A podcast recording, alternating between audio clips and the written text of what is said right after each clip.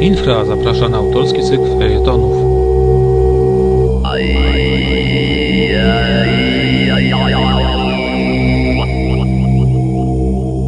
Z Altaju widać więcej. Tajemnice i zagadki Rosji według Wojciecha Grzelaka.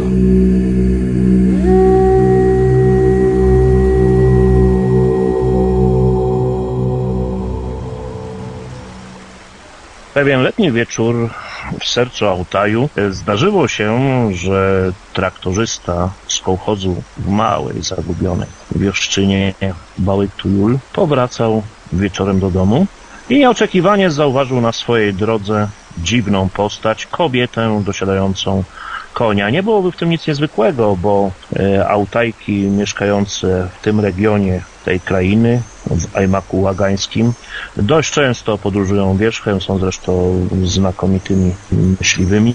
Gdyby nie to, że spotkana postać odziana była w przedziwne, starodawne szaty, na głowie miała wysoki, prawie na półtora metra czepiec, bogato zdobiony, Podobnie ubrany był jej koń. Na widok traktorzysty e, przyspieszyła, ruszyła w jego stronę. Poczciwy chłop z zdrętwiał na ten widok. Najstraszliwsze było to, że nie słyszał w ogóle żadnych odgłosów, nawet e, odgłosu kopyt uderzających o ziemię. Nie ośmielił się podnieść oczu, wydawało mu się, że ta dziwna zjawa minęła go i jest za jego plecami. Trwało to jakiś czas, wreszcie odwrócił się, nikogo w pobliżu nie było. Tego typu spotkania są dość powszechne na Altaju i praktycznie w wielu rejonach tej krainy opowiadane są podobne zdarzenia. I bohaterowie zaklinają się, że nie było to przewidzenie. No cóż, y, przez Altaj od tysiącleci przeciągały rozmaite ludy. Wspomnienie o niektórych z nich zachowało się, w przypadku innych nie znamy ich imion. Ciągnęli tędy Sytowie, Sarmaci, Hunowie. Przechodzili ci koczownicy przez górzysty Autaj i zostawiali tam swoich zmarłych. W wielu miejscach Autaju są bardzo cenne dla archeologów skupiska kurhanów. Niekiedy podróżując na przykład po Kotlinie Czujskiej napotyka się dosłownie całe mrowie kurhanów. Można jeździć między nimi samochodem. Nie zawsze są to jakieś specjalnie wybitne usypiska kamieni, niekiedy po prostu kręgi kamienne, doskonale widoczne wśród niskiej trawy i na płaskim gruncie. Takie skupiska kurhanów znajdują się w kilku miejscach Altaju. Jest to na przykład cmentarzysko Bashadar, nazwa ta po altajsku znaczy martwa głowa. Jest to także jaskinia Denisowa w północnym Altaju. Są wreszcie najbardziej może słynne kurhany pazyryckie w pobliżu jeziora e, Kieleckiego. Tam właśnie wydarzyła się przytoczona na wstępie historia z owym przestraszonym traktorzystą. Ale za najbardziej święte, nawiedzane miejsce Altaju uchodzą niebiańskie pastwiska, czyli płaskowyż Łukok. Jest to płaskowyż praktycznie na granicy Rosji i Chin. Na wysokości rozciąga się ponad 3000 metrów i znajdują się na nim liczne mogiły. Chowano tam zmarłych jeszcze w epoce brązu. Są tam jeszcze wcześniejsze rysunki naskalne pochodzące z paleolitu. Potem e, także w epoce żelaza, w okresie Hunów i Sarmatów, czyli w pierwszym wieku przed naszą erą, do V wieku naszej ery. W średniowieczu nawet ostatnie pochówki pochodzą z wieku XVIII, chyba początku XIX. Jest to prawdziwy raj dla archeologów, którzy mogą liczyć tam na cenne znaleziska, tym bardziej, że do doskonałego zachowania się zwłok oraz e, innych e, artefaktów znajdujących się w pradawnych grobach przyczynia się tamtejszy klimat.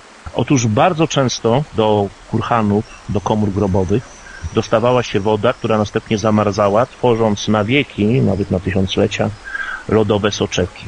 W tej zmarzlinie przetrwały przedmioty, bogate przedmioty, które, które wyposażano groby oraz ciała osób pogrzebanych tam przed wiekami.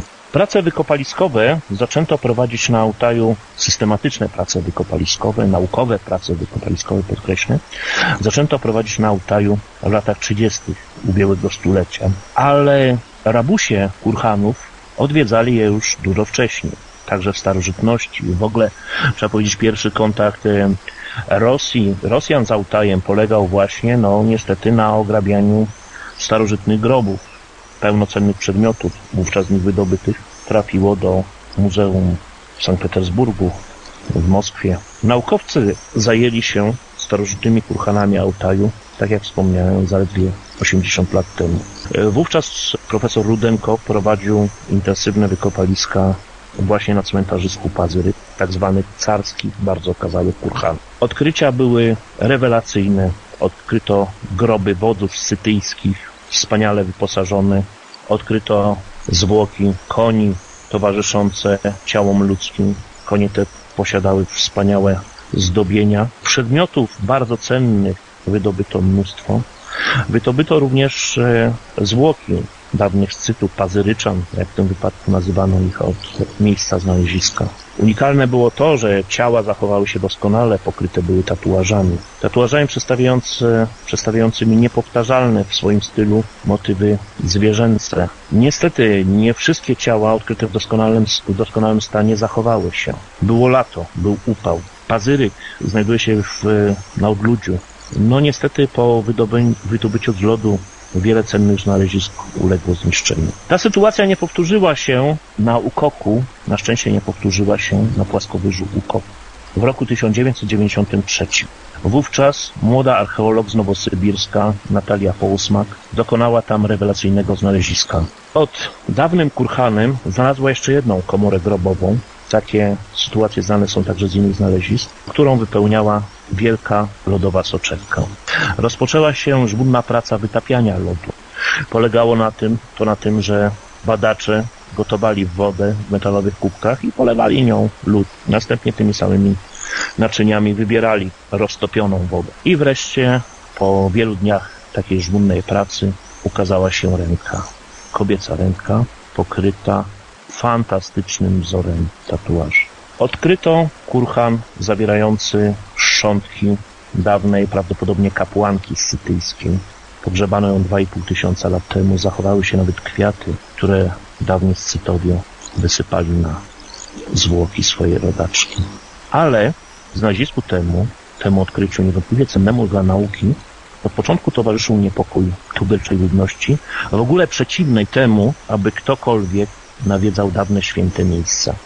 Nie jest tu przy tym istotne, że jak wykazały późniejsze badania, typ antropologiczny tej lodowej lady, jak nazwano mumię wykopaną przez Połosmak, czy też altajskiej księżniczki, jak ją potem nazywano częściej, jest zupełnie inny niż typ antropologiczny współcześnie żyjących Altajczyków. Altajska księżniczka należała do rasy białej, Altajczycy należą do rasy żółtej. Zmarła w wieku 27 lat. Niektóre tatuaże na jej ciele nie zostały dokończone. Mumię zachowaną w znakomitym stanie przewieziono do Nowosybirska. Po drodze śmigłowiec wiozący szczątki altajskiej księżniczki i kilku z archeologów, którzy dokonali odkrycia, miał awarię, która omal nie zakończyła się katastrofą. Auto przewożące z lotniska do Instytutu Naukowego altajską księżniczkę uległo awarii, a potem zderzeniu. Takie dziwne wypadki, cały rząd tych wypadków doświadczony był także przez innych archeologów podczas ich prac naukowych. Księżniczka znajduje się w specjalnej komorze, która stwarza podobne warunki, w jakich mumia zachowała się przez 25 stuleci i pozostaje dalej poza Altajem, w Nowosybirsku. Altajczycy uważają, że powinna wrócić na swoją ziemię, powinien odbyć się znów normalny jej pogrzeb właśnie na Ukoku. Niektórzy uczeni wyśmiewają ten, ten pogląd, ale tubylcza ludność ma swoje argumenty. Co więcej, te argumenty podzielają nawet lokalne władze. W 2003 roku, we wrześniu 2003 roku, Altaj nawiedziło potężne trzęsienie ziemi z epicentrum właśnie w pobliżu Łuko. Wstrząsy trwały przez kilka lat, praktycznie trwają do dziś. Tubylcy traktują to jako ostrzeżenie. Ostrzeżenie bogów, czy też duchów tych miejsc, duchów dawno zmarłych scytów, dawniejszych gospodarzy Altaju. To można interpretować różnie. W każdym razie Altajczycy uważają, że mumia powinna powrócić tam, gdzie ją znaleziono. Jeśli tak się nie stanie, miejscowa ludność ucierpi na tym i doprawdy widywane od czasu do czasu zjawy starożytnych Amazonek nie będą tych cierpień najgorszym doświadczeniem. Program Wojciecha Grzelaka przygotowała Infra dla Radia Wolne Media.